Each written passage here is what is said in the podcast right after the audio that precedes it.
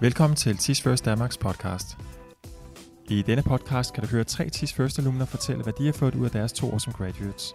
Mette, Mikkel og Camilla blev i 2015 optaget som en del af den første årgang af graduates.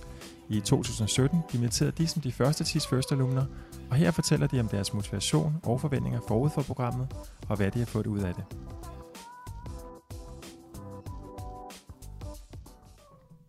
Nå, hej og velkommen. Øh, vi sidder tre mennesker herinde, øh, og vi er alle sammen fra samme årgang, og alle tre alumner.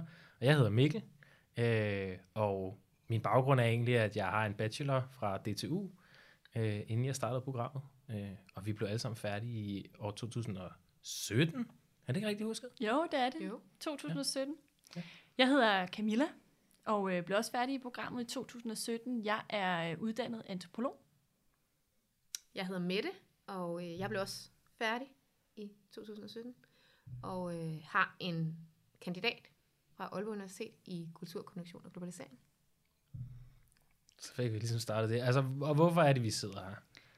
Jamen, grunden til, at vi sidder her, det er jo fordi, øh, vi rigtig gerne vil tale lidt om, hvad det er, vi hver især gerne vil nu, øh, som vi ikke vidste, at vi ville, før vi gik ind i Teach First Danmark Graduate-program. Og det handler vel i virkeligheden lidt om det her med at få øhm, vist no- nogle af de, de nuancer, som der er i det her program. Ikke? Altså den dybde, øh, som ligger i det. Øh, Helt Som sikkert. vi ikke var klar over Mm. også. Der har været mange overraskelser undervejs. Ja, altså, vi er blevet klogere. Altså, vi er alle tre blevet klogere, og det har faktisk været lidt en udfordring, det der med, at jeg skulle prøve at sætte ord på, hvad har vi egentlig fået ud af det? Fordi som du siger med det, så er det jo, fordi der er så mange nuancer i det her, så, det, så kan det faktisk være svært at være lidt konkret, men vi har, vi har kigget hinanden dybt i øjnene og sagt, at vi skal være så konkrete, som vi overhovedet kan, Mm. øh, og gøre det så tydeligt øh, for, for folk udefra, hvad, hvad vi egentlig har fået ud af at være med i det her program her. Mm. Øhm, Og det kan være, at vi egentlig skal starte med, Mikkel, hvis du fortæller lidt om, hvad øh, sige, dine forventninger var til programmet. ja, det, det vil jeg virkelig gerne. Mm. Øhm, og jeg tror, en af de ting, som jeg er rigtig glad for at prædike øh, over for folk, jeg møder, det er, at da jeg gik ind i det her program, der var jeg rigtig naiv. Mm. Og jeg synes, det er rigtig vigtigt at prøve at uddybe, hvad det er, jeg mener med at være naiv. Mm. Øhm, fordi jeg havde en idé om, at jeg skulle ind og, og ændre uddannelsessystemet. Og jeg kunne mærke, at der var et eller andet galt med uddannelsessystemet. Øh, og jeg skrev faktisk også en kronik til Berlingske Tidene, før jeg startede i det her program her, hvor jeg var virkelig sådan rabiat og virkelig sådan, åh, der, der skal laves noget om, og det er uddannelse i et visionsforladt samfund og sådan nogle ting. Men jeg var enormt ukonkret. Jeg vidste ikke, hvad det var, jeg gerne ville ind og ændre. Øh, og jeg havde faktisk heller ikke blik for, hvad det var for nogle, hvad det er for en, et komplekst system, jeg gerne ville ændre. Mm. Så jeg havde en forventning om, da jeg startede det her, at jeg skulle ind og blive klogere på, hvad er uddannelsessystemet, og især, hvad er folkeskolen for noget, og hvordan kan man lave forandringer i så komplekst en institution. Så det var mine forventninger. Jeg synes, noget af det, der er interessant, og noget af det, som også gør sig gældende for mig selv, ikke? det var det her med, at nu nævnte du selv det her med folkeskolen, ikke? fordi du havde jo undervist på gymnasiet før, ikke? Jo, det havde jeg. Så det her med, fordi det var også, for mig selv havde jeg også sådan det der med, at jeg kunne også undervise på gymnasiet, men der var noget virkelig essentielt og virkelig interessant i at undervise i folkeskolen. Fordi det her med, at det var alle Danmarks børn. Ja, Ikke? At der har ikke været en selektering af, at der var nogle børn, der kunne komme videre på et gymnasie, og der var nogle børn, der ikke kunne komme videre på et gymnasie. Og så underviser man ligesom dem, der kan komme videre. Så jeg tror, at det som, altså grunden til, at jeg søgte programmet, var netop den her tanke om det fede i at undervise den mangfoldighed, der mm. er i en folkeskole. Ja. Øh, altså også bare, hvis man kigger i forhold til privatskoler, ikke? Mm. Ja. Og en eller anden nysgerrighed efter, at, eller sådan var det i hvert fald for mig, det her med også at blive klogere på, hvad vil det egentlig sige at være en dygtig lærer, underviser? ja, Øh, hvad er det, jeg skal være opmærksom på? Altså, jeg, jeg havde undervist øh, på universitetet, men jo uden egentlig at have, have nogen særlig viden om det at undervise. Mm. Og, øh, og det var da også noget af det, som jeg var rigtig nysgerrig på. Jeg kan huske, at jeg helt konkret i min, i min ansøgning skrev, at jeg gerne ville kombinere antropologi øh, og undervisning. Men hvad jeg helt præcis mente med det, det øh, har jo virkelig ændret sig igennem programmet. Altså jeg tror egentlig ikke, at jeg helt forstod, hvad det var, jeg selv havde skrevet inden jeg gik ind i programmet. Øh, men det er jo så noget, jeg undervejs har fundet ud af. Hvordan kan man egentlig det? Hvordan kan man kombinere antropologi og undervisning? Og hvorfor synes jeg, at det er, det er vigtigt? Men det kan være, at vi skal prøve at vende lidt tilbage til det, vi indlednings, indledningsvis prøvede, mm. altså spurgte hinanden om. Det her mm. med, altså hvad, hvad vil jeg nu, som jeg ikke vidste, at jeg ville før ja. programmet? Hvis vi skulle prøve at være lidt mere konkrete på, hvad ja. det er for et tema, vi hver især beskæftiger os med. Så Mikkel, helt kort, hvad er dit svar på det spørgsmål? Jeg vil rigtig gerne være med til at ændre det danske samfunds syn på, hvad matematikfærdigheder indebærer. Hvad det er for noget. Og det er blevet meget mere klart for mig, at en af, nøg- en af de, de helt centrale nøgler til at lave den forandring, det er forældrene til børn i folkeskolen. Så det er blevet meget tydeligt for mig. Det er jo jeg har udmyndtet sig i konkret, at jeg har startet et, en, en organisation op. En organisation er måske så meget sagt, fordi lige nu er det kun mig, der er i den organisation, men jeg har sat sig på, at den kommer til at vokse.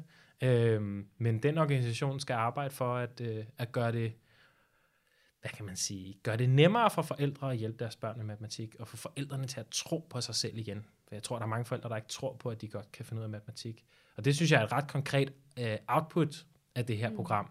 Uh, og et, et output, som kun er blevet konkret, fordi jeg har været i det her program. Mm. Fordi jeg konkret har set de udfordringer, der var ude i de klasser, jeg har stået i, og tænkt, hvordan kan jeg, hvordan kan jeg helt konkret gøre det nemmere for de her unger øh, at lære matematik? Og oh, det kan jeg måske ved at tage fat i forældrene på en god måde. Mm. Så, ja. Og det er måske i virkeligheden også noget af det, som, altså det der med at have stået i en, i en undervisningssituation og oplevet nogle elever, oplevet et samspil med forældre, andre lærer. Øh, det, det kan man sige fra, fra mit eget vedkommende, det er virkelig også noget af det, som, som jeg har lært rigtig meget af. Altså et tema, som jeg egentlig ikke sådan havde beskæftiget mig særligt direkte med, før jeg begyndte at undervise, det var empati. Og det var i virkeligheden, fordi jeg undervejs i, øh, i Teach First-programmet fandt ud af, ved netop at være ude og undervise, hvilken rolle empati kan, kan spille i forhold til ens livskvalitet og i forhold til ens øh, relationer til andre mennesker. Jeg mm. begyndte at blive rigtig nysgerrig på, jamen, hvorfor var der nogle elever, hvor at det så ud til egentlig at være meget nemt for dem at indgå i sociale relationer og, og vise empati over for andre i nogle særlige situationer. Alt imens der var nogle andre elever, hvor at det, det virkede til at være sværere, og det faktisk også fik nogle, nogle konsekvenser for dem, både i forhold til sådan social og, og faglig trivsel. Og så kan man så sige, derudfra, så blev jeg nysgerrig på, på temaet, og det er virkelig noget, som jeg har beskæftiget mig med siden, og gerne vil blive ved med at, at, at dygtiggøre mig i, sådan så at jeg også kan, kan undervise andre undervisere i, jamen, hvordan kan man integrere det her med empatitræning i undervisningen, sådan så at øh, ja, børn og unge står bedst muligt i forhold til at kunne, øh, kunne takle den, den verden, de, øh, de lever i. Ikke? Mm-hmm hvis jeg sådan ganske kort skal svare på det her spørgsmål med, hvad vil jeg nu, som jeg ikke vidste, jeg ville, før jeg startede det her program, så er det, at jeg vil gøre karriere i folkeskolen. Og, og det er ikke så meget. Jeg har egentlig hele tiden vidst, at jeg, øh, at jeg gerne vil gøre karriere, og det er noget, der, der har fyldt meget for mig. Øh, men folkeskolen har jeg aldrig nogensinde tænkt som et felt. Det har, det har været sådan ret surrealistisk at få øjnene op for det. Fordi jeg tror, at for rigtig mange, så er folkeskolen sådan ligesom et sted, hvor det er sådan lidt, nå, men det kan man jo altid. Mm-hmm. Ikke? Man kan jo altid ligesom falde tilbage på folkeskolen, hvis ikke man, man ligesom tænker, at, at der, der er andre muligheder, så er det i hvert fald folkeskolen nu. Øhm, og det vil jeg jo også snakke lidt mere om senere, men nu er jeg blevet inviteret til den her øh, konference på Christiansborg, hvor jeg blandt andet skal snakke omkring det her med vigtigheden af repræsentation i, i vores folkeskoler som, som et middel til at, at konfrontere øh, racisme og xenofobi. Men noget af det, der var interessant ved det her, da jeg blev kontaktet af hende her fra Christiansborg, det er, at hun siger, hun skriver i hendes mail, så skriver hun, jamen kan vi, kan vi ikke skrive lidt mere, end at du bare er lærer, for det lyder sådan lidt tomt i forhold til de andre. Åh, oh, det er virkelig interessant. Ja. ja, det er vildt interessant, ikke? Fordi, og, og det er faktisk noget af det, synes jeg, som jeg virkelig har fået øjnene op i det, for i det her program, det er, jamen jeg vil faktisk gerne være lærer.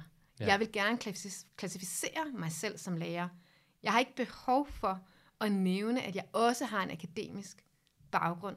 Der er ingen tvivl om, at selvfølgelig betyder det noget. Mm. Fordi det betyder noget, som du også har været inde på, Camilla også har været inde på, for hvordan jeg reflekterer over min praksis, og reflekterer over de ting, jeg gør, og hvad jeg gerne hvordan jeg gerne vil gøre noget med de ting, jeg gør. Mm. Øhm, blandt andet, som du er inde på, Mikkel, det her med repræsentation, altså det her med at lade nogle andre stemmer blive hørt også, altså give et, et andet billede af, hvordan ser Danmark ud nu. Øhm, at alle børn kan føle sig inkluderet i det undervisningsmateriale, der er tilgængeligt, men også at alle børn ser den mangfoldighed, der er i et samfund. Vi har nu, i forvejen nogle medier, som er ret ensidige i forhold til, hvad er det egentlig for nogle cases, man inkluderer. Øh, hvad er det for nogle mennesker, man spørger om, hvad synes du om den nye skolereform, og så mm. videre. Ikke? Øh, og det er rigtig vigtigt, at vores børn, og jeg tænker også, Camilla, det taler lidt ind i det, som du også snakker om med empati, ikke?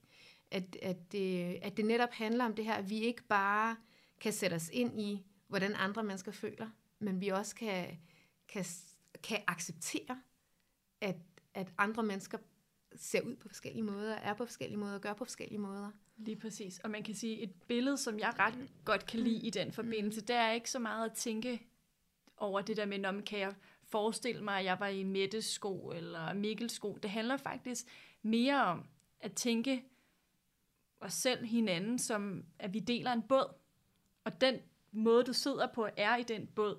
Den kan jo være meget forskellig. Den kan også være minde meget om hinanden.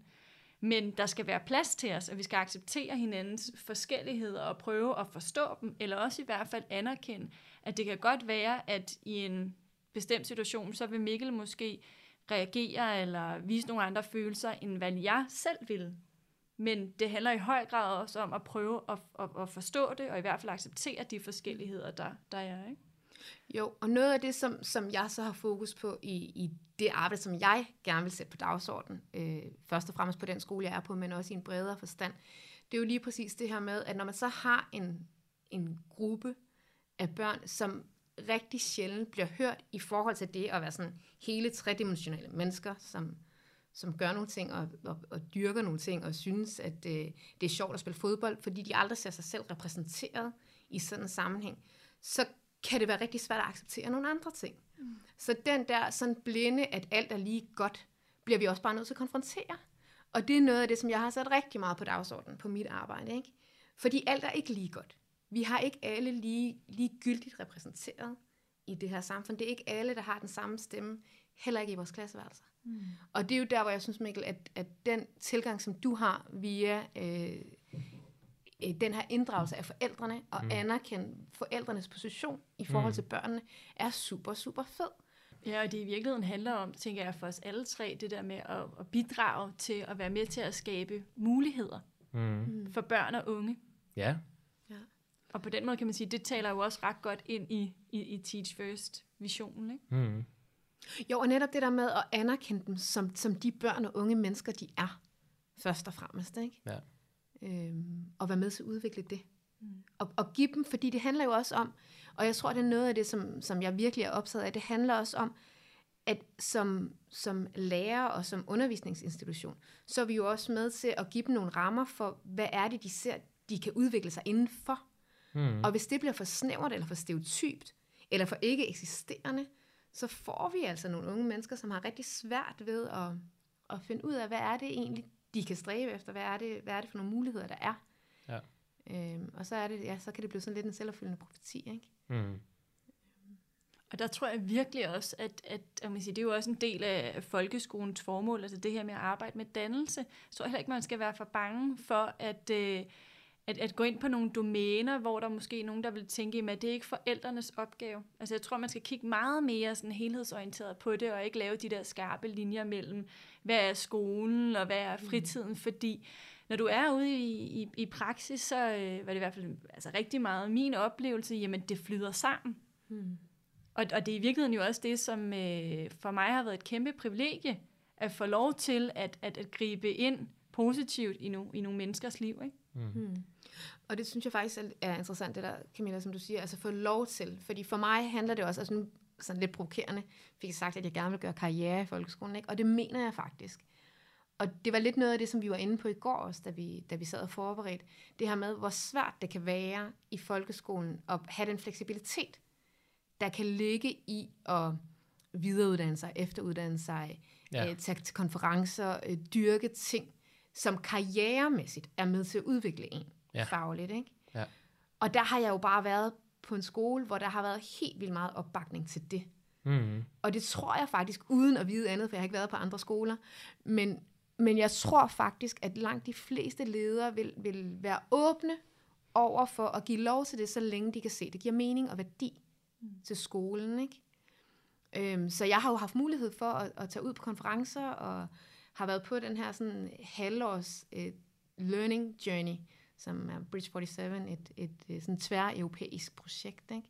støttet af EU øhm, som har givet mulighed for netop at, at udforme en aktion, som jeg godt kunne tænke mig at, at implementere i mit arbejde, ikke? som har ledt til, at, øh, at der er kommet det her fokus på repræsentation. Ikke? Og Mm. det er noget, som min ledelse er gået ind i, og der bliver sat tid af næste år til, at vi skal have en læringsdag, og det bliver noget, der bliver lagt ud i fagteamsen og sådan noget. Ikke? Ja. Så jeg tror også det der med, at man, øh, at man tør tage den der dialog med ens leder, og faktisk tør det, og det er sådan lidt måske, fordi folkeskolens fagforening, Dan- Danmarks Lærerforening, er jo en stærk fagforening, men at man faktisk godt tør tænke lidt kreativt i, hvad er det egentlig, øh, man også kan gøre i folkeskolen, ikke? Mm. Og man kan sige, det er der jo i virkeligheden allerede rigtig mange lærere, der gør i forvejen. Ja. Det er bare ikke øh, nødvendigvis så synligt for offentligheden. Altså så er det alt muligt Præcis. andet, der kommer til at, at fylde det, altså, i den offentlige debat omkring, omkring lærergærningen. Jeg får lyst til at øh, tage samtalen lidt videre, fordi noget af det, som vi også øh, talte om i går, da vi, da vi mødtes for at snakke lidt om, hvad skal vi tale om her i dag, det var det her med, at vi jo i høj grad også ser programmet som et øh, livslangt netværk. Så øh, vi indledningsvis sagde vi jo det her med, at jamen, vi afsluttede jo øh, formelt set Teach First-programmet i 2017, men nu er det jo ja, snart to år siden, og øh, vi er jo så glade for det netværk, som vi har, både i Danmark, men også i, i udlandet. Så jeg tænkte på, Mikkel, vil du ikke fortælle lidt om, hvordan har du kunne bruge det netværk i, i det arbejde, du laver nu? Jeg kunne bruge det rigtig meget. Altså, jeg synes, det er en kæmpe vigtig pointe, den som du kommer med der. Fordi det kan godt være, at der på papiret står, at man skal være i det her graduate-program i to år. Og det er rigtigt nok, at man er under uddannelse i to år, og man i hvert fald som minimum skal være på sin skole i to år. Men i virkeligheden, så bliver man jo i det her program for life. Altså, hvis man, hvis man vil i hvert fald, hvis man, som du siger med det, gerne vil drive karriere i folkeskolen, eller i, i den umiddelbare nærhed af folkeskolen, det kan godt være, det er på et administrativt plan, så er det her altså en mega vigtig spiller. Jeg har jo været i Abu Dhabi til øh, konference dernede, kæmpe stor lærerkonference, som var en kæmpe mulighed, jeg, jeg kun fik mulighed for at deltage i, fordi jeg har været i det her program. Jeg har også været til konference i Bilund, til Lego Idea Conference, hvor temaet var Unlocking the Power of Parenting. Det synes jeg også var fuldstændig fantastisk. Øh, og det har været med til at skabe altså et globalt netværk er så meget sagt, for det er faktisk ret svært at gå til konferencer og skabe, oh, det var sgu min stol, øh, og skabe, hvad hedder det, øh, og skabe sådan et netværk derude. Men jeg synes også, at netværket herhjemme er rigtig vigtigt. Mm. Altså, nu sidder jeg og taler med jer to, øh, og, og, og I har helt sikkert også været med til at udvide min horisont, og mange af de andre, som har været på vores overgang, og andre overgange har også været med til at, at udvide min horisont, og udvide mit, min, min syn, mit syn på verden. Så netværket er sindssygt vigtigt, og jeg vil heller ikke have kunnet starte min, min, øh, min organisation op med lektiepiloter, hvis det ikke var fordi, at jeg havde kunnet trække så meget på det her netværk. Så det har været guld værd. Altså, og det er jo alt sammen noget, der har været efter år 2017. Mm. Altså, Så hvordan er det, du har brugt øh, de andre graduates og alumner i dit arbejde med lektiepiloterne? Ja, så for det første, så har jeg jo lige så snart jeg fik ideen om, at der var nogle flere skoler, der skulle prøve at, at skabe en bedre kontakt til forældrene. Altså sådan helt, helt konkret, så prøvede jeg, jeg var jo frustreret i mit eget arbejde over, at jeg synes, jeg leverede noget herregod undervisning. Og så øh, var der nogle børn, som kom hjem, og ikke rigtig kunne få den hjælp til matematik, som jeg rigtig gerne ville have som lærer. Så jeg gjorde det i mit eget arbejde, da jeg arbejdede på Kokkedal Skole, at jeg inviterede forældrene ind, og, øh, og gav dem to timers undervisning. Ikke matematikundervisning, men undervisning i sådan, hvad er det egentlig, jeg forventer af forældre, når jeg lærer. Og så var de sindssygt glade for det, så tænkte jeg, det må jeg prøve på nogle flere skoler. Så lige da jeg fik ideen til, at jeg skulle prøve det på nogle flere skoler, var det da guld værd, at jeg kunne sende ud i netværket og sige, hey, er der nogen af jer på andre skoler på Sjælland, der kunne tænke sig at have mig ud til et oplæg. Og det var der jo masser, som der vendte tilbage til, eller vendte tilbage på den henvendelse, og, og hvad kan man sige, deres motivation kom jo så fra dem selv. Jeg lagde det egentlig bare ud til folk, og det har altså skabt noget helt andet, at det, at det ikke var en kommune, for eksempel, der kommer og sagde, nu skal I have besøg af, af ham her, øh, og ligesom blive presset ned, men at motivationen kom indefra. Og det, det tror jeg, at det her netværk har været med til at skabe det. Så det gjorde det jo sindssygt meget nemmere for mig at få udbredt det, fordi jeg kunne sende det ud til sådan et netværk. Ja. Altså, det har betydet meget for, for udbredelsen af, af sådan lektiepiloter. Så. Jeg tænker også bare det der med sådan reelt at finde et behov, ikke? Altså det der med, at, at du, det er ikke noget med, at du kommer udefra som en, øh, som en forsker, og så kigger på et eller andet, du har sat dig for, det her, det skal vi have fikset. Men du har faktisk været i en praksis, og har du identificeret noget, der har været behov for, ikke? Det tror jeg er en mega god pointe. Jeg tror, det gælder for os alle tre, at noget af det, jeg også søgte ved at komme ind i det her program, det var også at få jord under neglene. Jeg søgte virkelig at komme ind bag forhænget, komme ned på jorden og prøve at være, at være gulvpersonale. Mm. Og det har virkelig været en, det har virkelig været en, en balance for mig, også at finde ud af, altså som du siger med det, jeg kan, jeg kan virkelig godt lide, at du siger, at du vil drive karriere i folkeskolen. Mm. Det kan jeg virkelig godt lide. Jeg synes, det er rigtig vigtigt, at der er nogen derude, der tør sige det. Fordi når jeg siger, at det var vigtigt for mig at få jord under neglene, og det var vigtigt for mig at være gulvpersonale, så kan jeg heller ikke lade, lade være med at, at tænke lidt, hvad for et signal sender jeg, når jeg siger det? Mm. Siger jeg så, at det er et beskidt arbejde? Siger jeg så, at det er et dårligt arbejde? Siger jeg, at det er et mindre prestigefyldt arbejde, når jeg siger, at det faktisk er jord under neglene, jeg, jeg søgte efter? Det er jo egentlig lidt mærkeligt. Mm. Det er mærkeligt at sige, at det, at man udfører et konkret stykke arbejde, det er ens betydende med, at man får jord under neglene. Får man ikke det, når man er akademiker og sidder i administrationen? Får man så ikke jord nok under neglene? Fordi så er der sgu nok noget galt med vores system, ikke? Hvis man ikke kan ja. sige det. Nå, men jeg er meget enig, og jeg tænker bare sådan, nu var det i dag, jeg har modtaget den der mail, ikke? Og, og, øh, fra Christiansborg, og det, og det er bare så slående, ikke? Ja. At det der med, at jamen, okay, fordi at man så har en masse professorer og, og forskere, og så har man en lærer, og så er det ligesom, om det stikker ud, ikke? Ja. Og jeg kan godt se i forhold til det der med, okay, man måske har noget viden, der, der er efterprøvet i en anden forstand, ikke? Mm. Men det der med, især fordi man snakker omkring tiltag til, hvordan vi kan øh, konfrontere nogle, nogle strukturer, vi ser i samfundet, ikke? At man så tænker, at, at det så virker sådan lidt tomt eller lidt hult at være lærer i forhold til at være akademiker, ikke? Ja. Det synes jeg egentlig var, fordi jeg oplever det selv rigtig meget. Jeg synes, jeg har oplevet rigtig meget det der med, at når, når jeg er ude, og jeg møder nye mennesker, de spørger mig, hvad jeg laver, og jeg siger, om jeg er lærer, så er det sådan, okay, fint nok. Lidt som om det er lidt ligegyldigt, ikke? Mm. Når jeg så fortæller, at jeg også har en akademisk baggrund, og jeg også har ledet et forskningsprojekt, og jeg også har udgivet en bog, så er det ligesom om, så er der bare en anden interesse, og så begynder de at lytte til det, jeg siger. Ja. Det er jo vildt frustrerende. Det ved jeg, hvad, kan, kan du genkende det, Camilla? Jamen, jeg kan i hvert fald genkende det der med, at det helt klart har nogle forser, at der har været mulighed for at kombinere noget teori med praksis. Mm. Altså det der med i virkeligheden, vi hver især har fået øje på en eller anden øh, problematik, og så er vi jo egentlig ret hurtigt fra den ene dag til den anden kunne gå ind i folkeskolen, ind i vores klasser og prøve det af. Ja. Og man kan sige, at det der med at, at, at prøve det af, det er for mig at se, og det virker heller ikke som på jer, det er jo ikke slut endnu. Altså det er jo virkelig noget, i takt med, at vi også bliver klogere på, på vores temaer og, og starter samarbejder op med forskellige mennesker, jamen så, så vil, vil det jo være noget, vi vil blive ved med at kunne gøre. Ikke?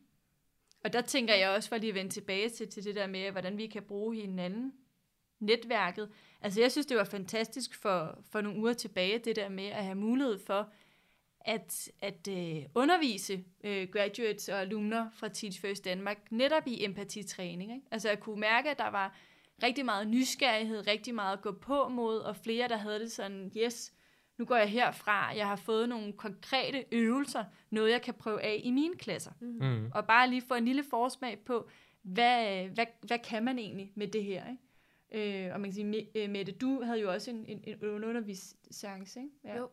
Jo, og jeg synes, jeg, jeg, øh, jeg synes helt sikkert, at det der netværk er vildt interessant, også fordi, at der bliver jo ved med at komme alumner til. Ja, det gør der. Ikke? Og, og der bliver ved med at komme nye graduates til. Så det der med, at, øh, at dynamikken, som du var inde på tidligere, Mikkel, den, den bliver jo ved med at være til stede. Altså man bliver ved med at udvikle sig og lære noget nyt og, at lære mennesker, der har, der har andre fokuser, og, og nye fokuser, og anderledes fokuser. Ikke? Og man kan sige, det er jo også noget af det, som, som bliver spændende at se fremover. Ikke? Altså i takt med, at der ja. bliver flere og flere øh, alumner, og, og, og, vi, og vi får øjnene op for, for, for forskellige tendenser, ja. og, og i virkeligheden måske også det her med, hvordan vi i højere grad kan samarbejde. Fordi mm. lige nu, der sidder vi tre mennesker inde i det her rum med, med tre fede idéer, men vi arbejder også, man kan sige, ret meget alene med ideen. Øh, og, og der kunne det jo være fedt på sigt at, at samarbejde med endnu flere mm. alumner, øh, eller graduates for, for den sags skyld. Tak for at lytte til Tis First Danmarks podcast. Hvis du vil høre flere podcasts fra Tis First Danmark, så kan du finde dem på teachfirst.dk podcast.